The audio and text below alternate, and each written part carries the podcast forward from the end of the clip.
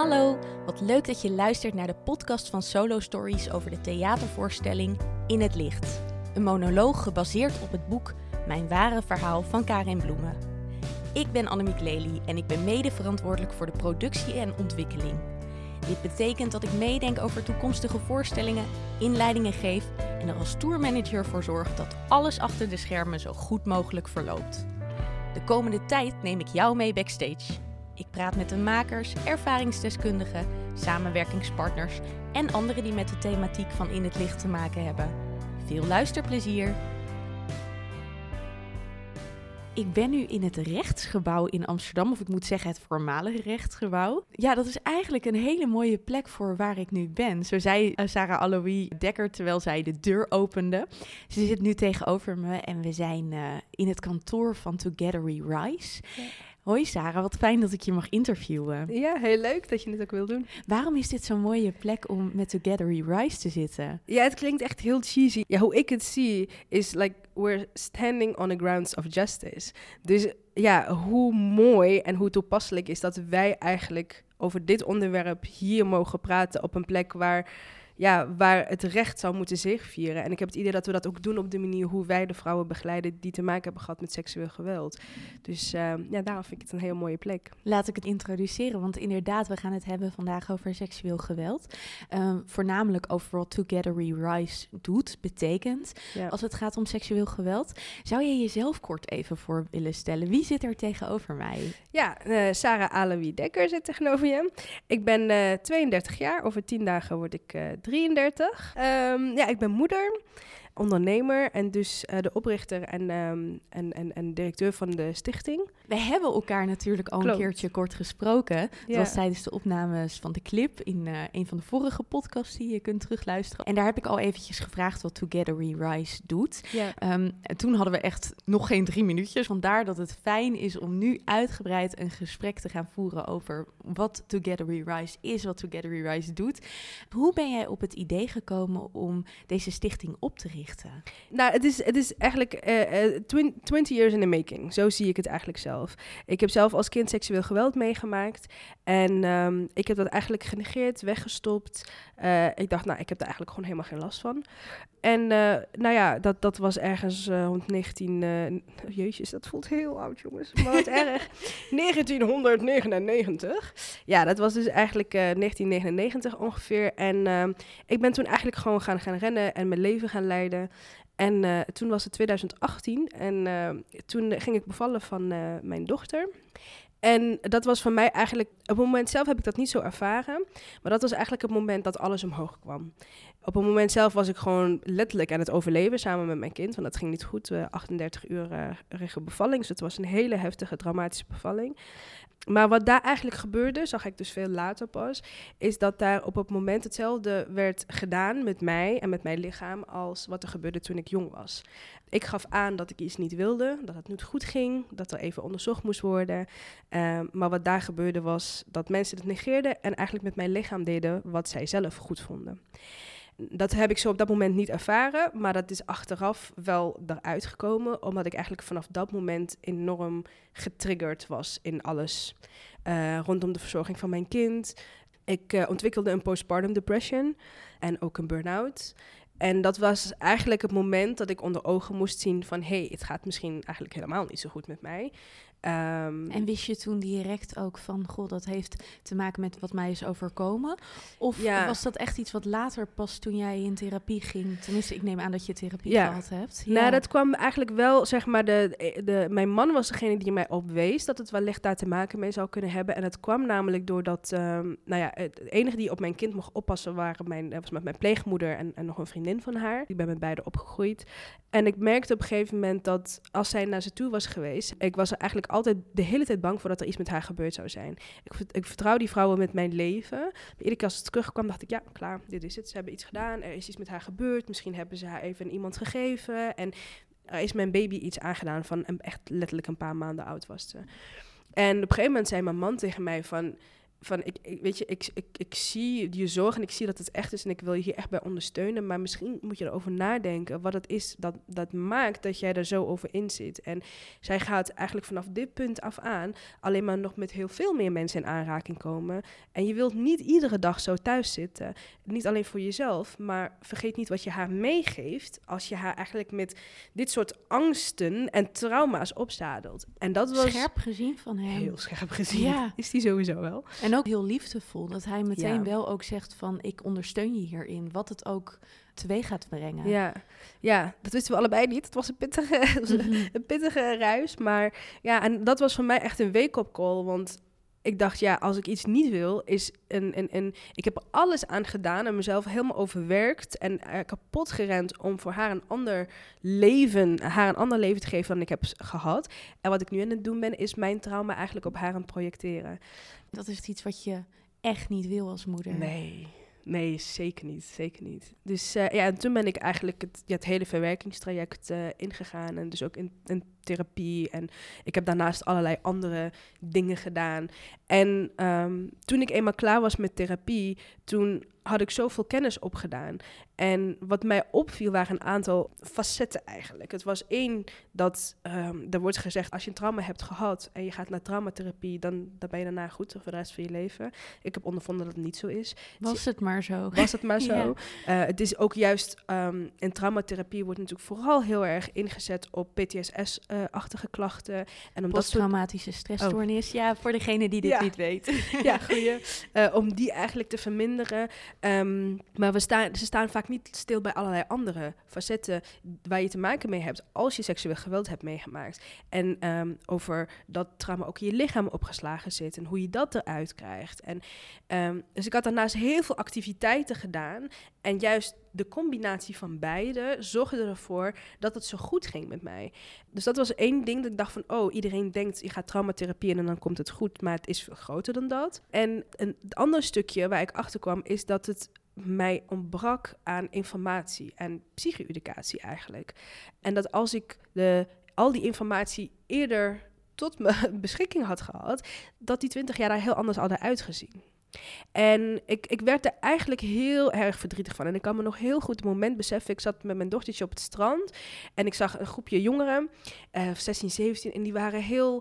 Die waren hartstikke leuk met elkaar. Ze waren lekker aan het beginnen grappen. Het was mooi weer. En ze zagen er zo onbezorgd uit. En gewoon helemaal in het leven. En ik heb echt als een kleinkind op het strand moeten huilen. Want ik dacht van dit heb ik nooit mogen ervaren. Ik heb nooit zo onbezorgde tiener kunnen zijn.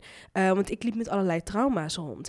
En uh, ik werd daar zo verdrietig van. En ja, van dat verdriet is eigenlijk um, dan ja, een stukje um, gekomen waar we dus mee begonnen zijn. Uh, en dat was dus een, een, een Instagram-account waar we dus psycho-educatie op gingen delen. Want ik dacht, nou, als ik de informatie die ik nu heb uh, kan geven aan andere mensen van alle leeftijden.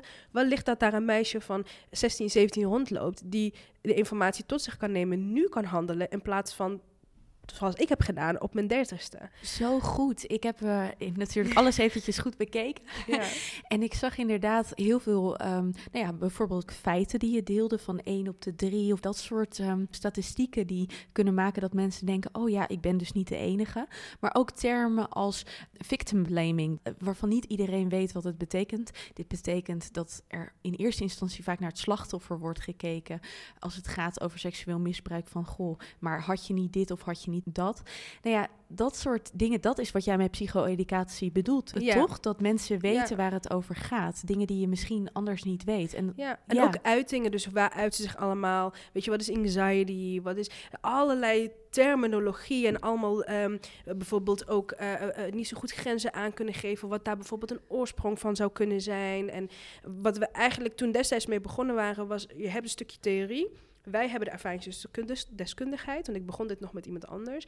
En wat we gaan doen is, we gaan die psycho-educatie gaan we eigenlijk in bite-sized pieces op Instagram um, um, ja, leesbaar maken voor ieder. En, en hopelijk hebben ze er wat aan. En ook het steunen van anderen, dat is wat ja. ik erin terugzag. Dat je, letterlijk, je bent niet alleen. Uh, wij weten hoe het is om je zo te voelen. Of wij weten hoe het is om niet... Uh, ja, grip te kunnen hebben op wat er met jou gebeurt. Ja, toch? Ja, ja klopt. Ja. En, het is, en er zit van alles en nog wat in. Hè? Dus van, oké, dit is bijvoorbeeld, dit zijn PTSS-klachten en dit is wat ik heb ervaren in mijn PTSS-klachten en dit is wat ik heb gedaan. Dus we proberen altijd na zijn uitleg ook tips en tools te geven.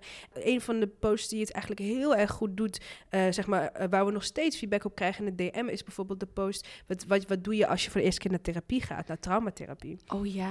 Uh, wat doe je daarvoor? Wat doe je Ja. daarna, weet je wel? Want, want letterlijk, de hoeveelheid meiden die zeiden van... oh, ik had eigenlijk in de middag daarna dit en dan dat gepland. En ik ben Ja. zo blij dat ik eerst die post heb gelezen... want ik heb het nu geannuleerd. En ik dacht, nou, ik ga het misschien toch wel. Maar nee, ik kon niet, Saar. Ik zo, ja, I know. Ja, dat zijn allemaal dingen die weet je niet. uitgeput. Wat gebeurt letterlijk ook met je Ja. lichaam. Ja, en dat is echt heel klein. Dat is ook echt, weet je... eh, bijvoorbeeld in die post staat bijvoorbeeld ook van... let heel goed op op welke dag je het inplant. Dat zijn allemaal dingen die, die mensen zich helemaal niet beseffen. Want Neem eventueel iemand mee om voor je te rijden. Of, Ja, ja, maar ook bijvoorbeeld, ik, ik had dat ook. Ik, ben, ik was dan moeder, dus ik moest, dat had ik dus de eerste paar keer niet, want dat wist ik niet. Maar daarna moest ik echt opletten, oké, welke dag doe ik het? Want ik Ja. deed het eerst op de dinsdag, maar woensdag was mijn mamadag.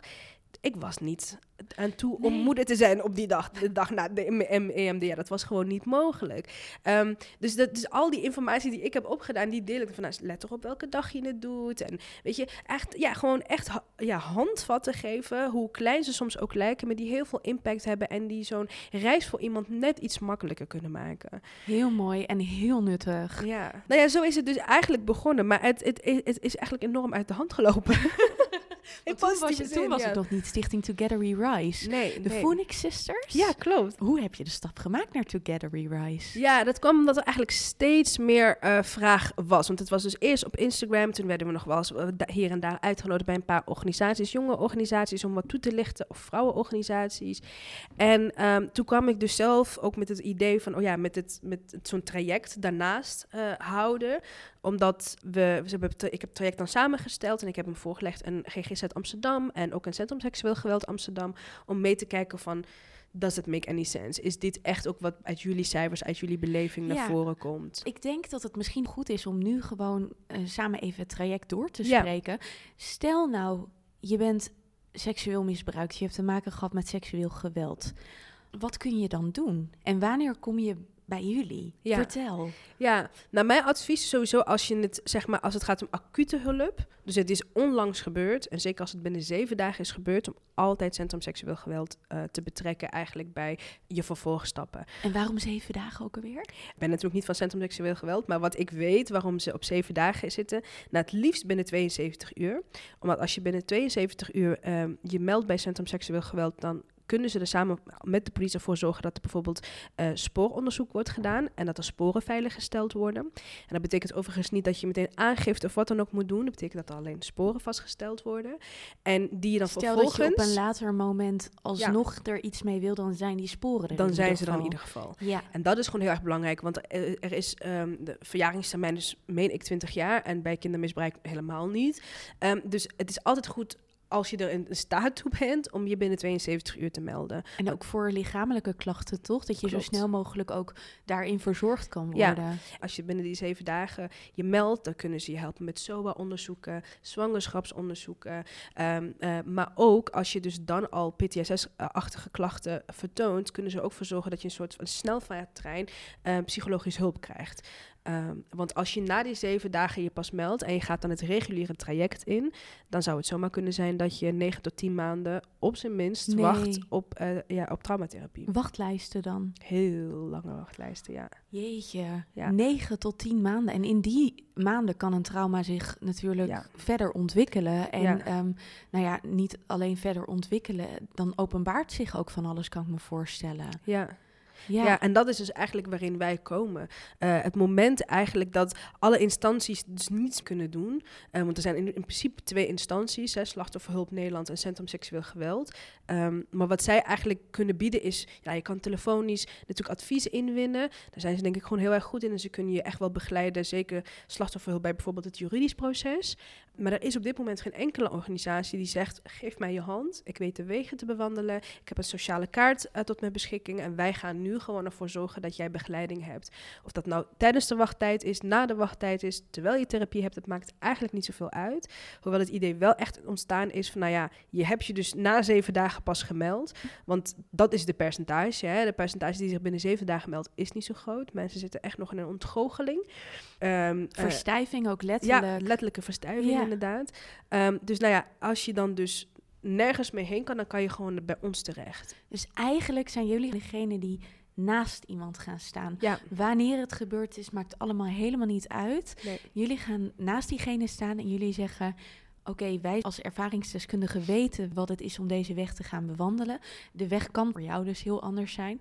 Maar we gaan in ieder geval jou helpen om niet tegen alle deuren aan te lopen die jullie misschien zelf uh, voor, ja, waar jullie zelf tegenaan gelopen zijn. Ja, en als je er ook tegenaan loopt, eh, soms helpt het ook, ook om vanuit de organisatie iets te kunnen doen. Hè. Ik heb laatst bijvoorbeeld een dame gehad die, die dus hè, de officiële weg, dus nou, meld je aan bij je huisarts, dan gaat die op de wachtlijst zetten. En die huisarts zei van, nou, voordat ik je op de wachtlijst zet, wil ik eerst dat je um, uh, drie maanden uh, gesprekken gaat hebben met de praktijkondersteuner. Ja, zij staat nog niet zo stevig in haar schoenen dat ze kan zeggen: Ja, maar dat wil ik eigenlijk niet. Ik, ik, ik wacht nu al 15 jaar. Ik begin nu eindelijk pas hiermee. Het trauma zit mij zo hoog. Ik ga niet met die praktijk. Ik wil gewoon nu actie. Ik wil gewoon meteen doorverwezen worden naar GGZ.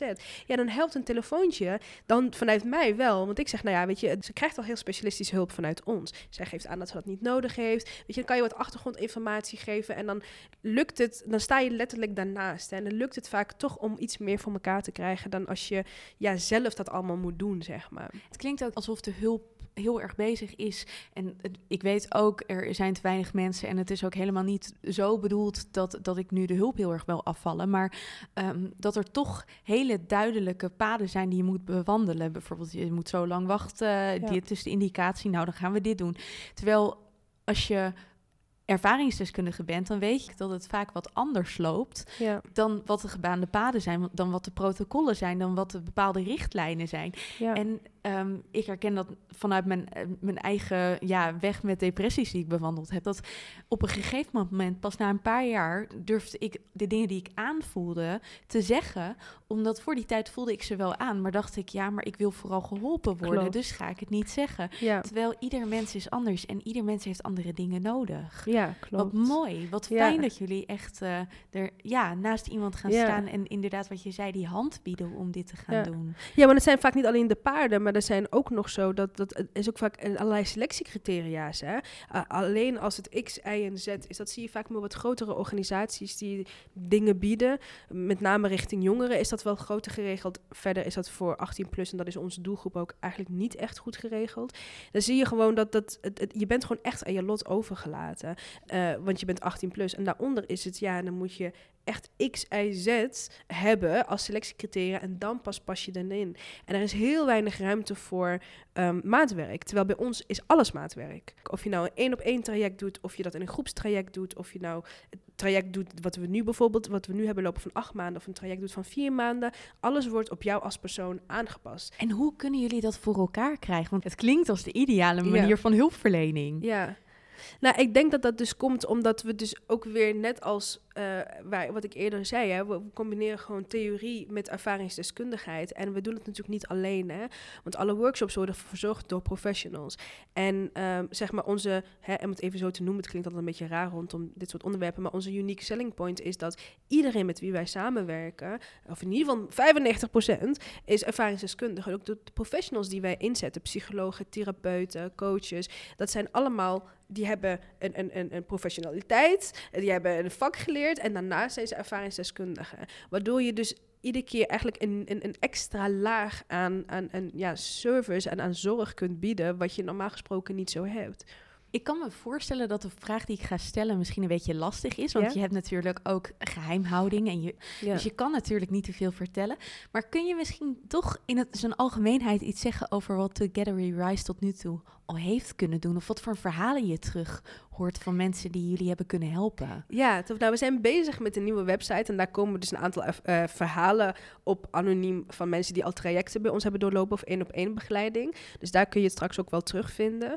Maar eigenlijk kunnen we dan een aantal, uh, kan ik van de samenvatting van alles wat ik tot nu toe heb binnengekregen van mensen, kunnen een aantal dingen eruit halen. Dus mensen vinden het heel laagdrempelig.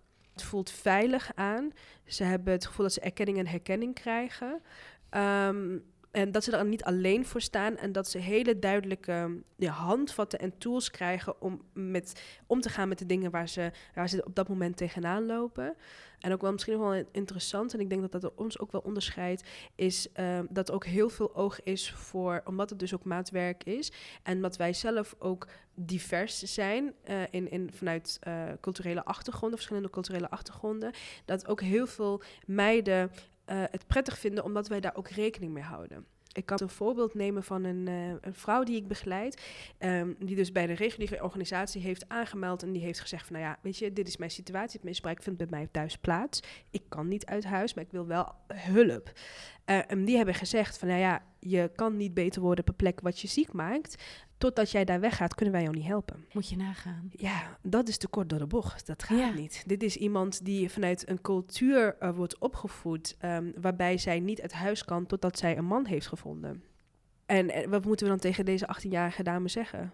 We kunnen je allemaal niet helpen. Terwijl er is zoveel wat we kunnen doen. Terwijl ze helaas nog in die situatie zit. is het maar dat ze iemand heeft om het tegen te kunnen vertellen, ja, toch? Maar wat ik bij haar ook nu zie, hè, we zijn nu ongeveer vijf maanden onderweg. Wat ik bij haar ook wel zie, is dat haar zelfvertrouwen steeds meer groeit. Dat niet alleen het zelfvertrouwen, maar ook het vertrouwen in zichzelf en in haar kunnen groeit. Waardoor ik verwacht dat zij op een gegeven moment wel klaar is om daar uit huis te gaan. En dan... Om zelf stappen te kunnen gaan zetten die ze ja. eerder niet gedurfd heeft. Ja. Wat mooi. Ja, en, en ik denk dat dat dus, dus ons ook anders maakt. Want je, er zijn maar een aantal, ja, er zijn maar een aantal criteria die we hebben. En dat is, iemand moet geen suicidale gedachten hebben of pogingen hebben gedaan. Want ik ben geen psycholoog. Ja. En uh, mijn ervaringsdeskundigen hier op kantoor zijn geen psychologen. We hebben wel psychologen aan back and call. Maar ik, ik kan niet iemand behandelen die daadwerkelijk echt suicidale gedachten heeft. Dat is een grens die jij dat heel duidelijk grens, voelt. Dat ja. kunnen we niet doen. Um, ook hebben we bijvoorbeeld uh, bij minder begaafden, kunnen we ook niet. Heb ik niet de kennis voor, heb ik niet voor gestudeerd. Dus dat zijn eigenlijk de enige twee mensen waarvan wij dan zorgen dat we die kunnen doorverwijzen. Maar dat doe je dan al, hè? Je, ja. verwijst wel door. Het is niet dat je ze aan hun lot overlaat Nee. en zegt de deur gaat dicht en dat is het dan ook. Nee, die verwijzen we door. Maar in alle andere gevallen, daar valt altijd een mouw aan te passen. Al is het maar één keer in de twee weken een belletje.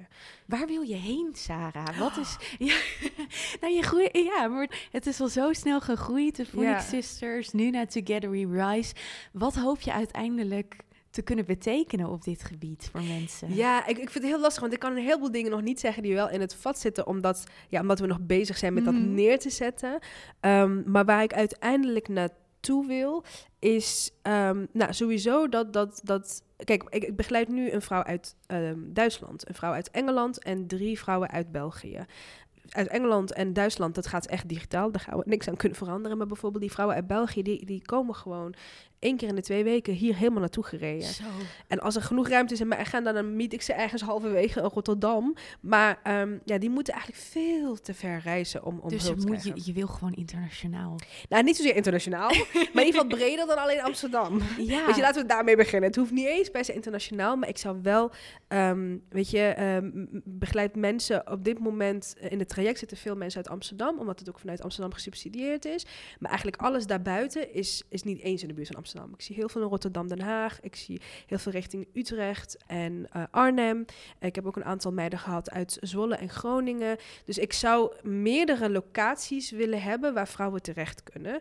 En dat ze dus niet allemaal twee uur, anderhalf uur moeten reizen voor, voordat ze eigenlijk bij ons kunnen komen. Dus omdat... eerst maar eens nationaal. Eh, Sowieso nationaal. Ja, en eigenlijk echt het stukje waar we voor staan, de laagdrempeligheid, ook daadwerkelijk laagdrempeligheid ook in afstand creëren. Ik hoop echt dat dat jullie gaat lukken. Ja, ik ook. We gaan heel even nog naar de voorstelling. Want Ja. Ehm, wat wij hopen te doen met deze voorstelling is niet alleen steun geven aan de mensen die het overkomt, maar we willen ook, ja, awareness is natuurlijk dan weer zo'n mooi Engels Ja. woord, maar creëren van dit gebeurt dichterbij dan je denkt. Wat is nou iets waarvan jij denkt, nou, dat onderschat iedereen of dat weten mensen eigenlijk niet? En het is wel heel belangrijk dat iedereen deze kennis heeft. Ja, ik denk dat dat. Het is, het is, eh, het is heel. eh, toch een cijfertje, maar ik hoop dat ik hem dan wat meer eh, kan laten spreken. Maar het feit dat de helft van de vrouwen in Nederland te maken heeft met seksueel geweld. Als je gewoon nu even stilstaat bij alle vrouwen die je kent. en daar dus de helft van aftrekt. en weet dat, er dus mensen zijn in jouw omgeving die dit treft. ik denk dat uh, die realisatie, dat die er mee mag zijn. Ja. Want we denken allemaal dat het heel ver weg is. En, en, uh, maar ja, ik, ik zie het maar zo, weet je, als je zo meteen aan het kerstdiner zit over twee, drie weken. En dan kijk maar hoeveel vrouwen daar zitten. En eh, minimaal één iemand die daar aan tafel zit, die heeft een vorm van seksueel grensoverschrijdend gedrag meegemaakt. Dat is ongelooflijk. Wij ja. Um, hadden een preview in september. Tenminste, met wij bedoel ik dat ik met Lisse mee mocht. Uh, dat was in Rijswijk. En dat was een soort van ja, uitmarktachtige situatie. waarin verschillende uh, previews van voorstellingen getoond werden in de Schouwburg.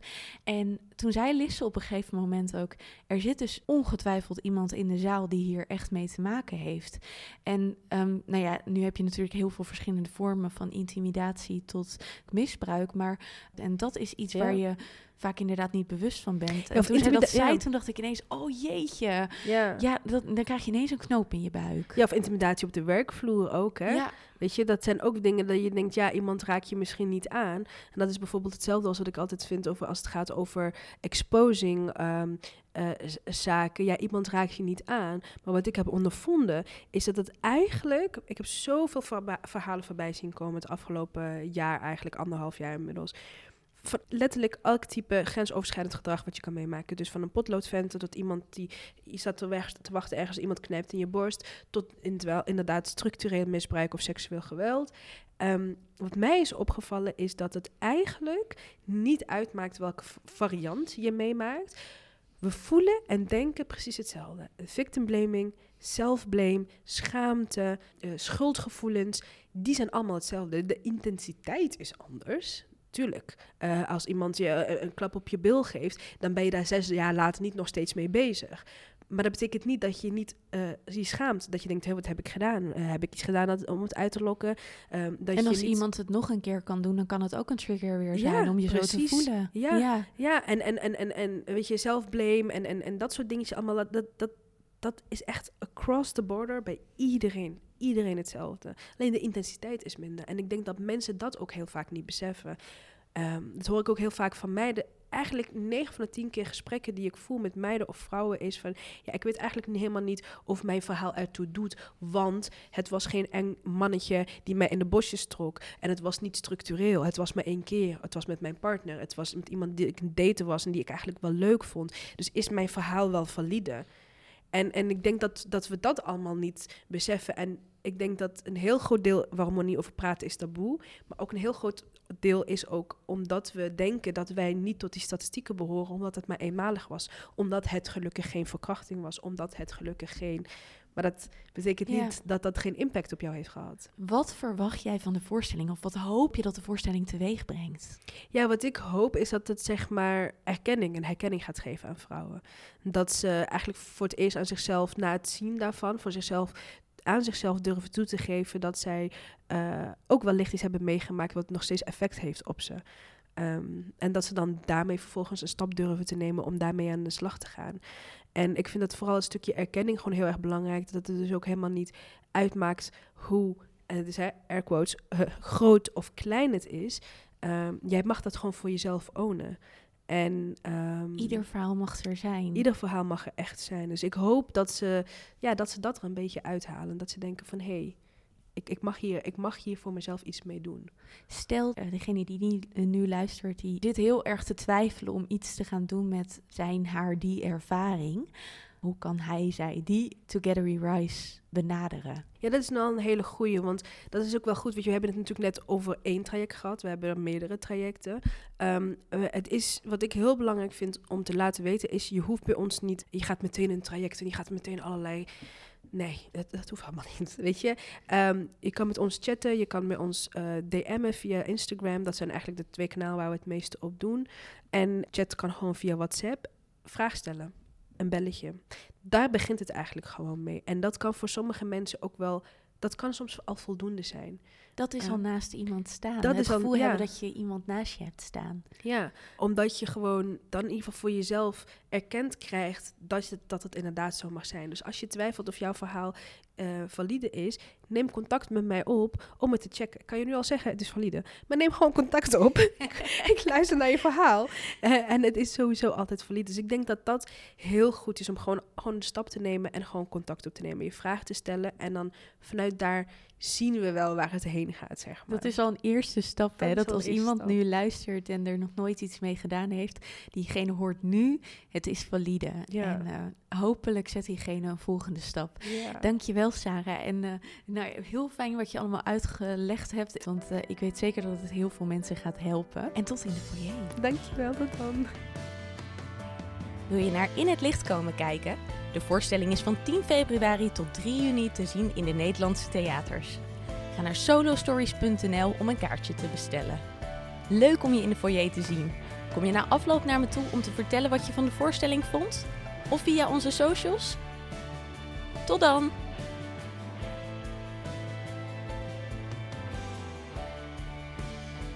In het Licht wordt mede mogelijk gemaakt door Fonds Podiumkunsten, Lira Fonds, Norma Fonds en de Janivo Stichting.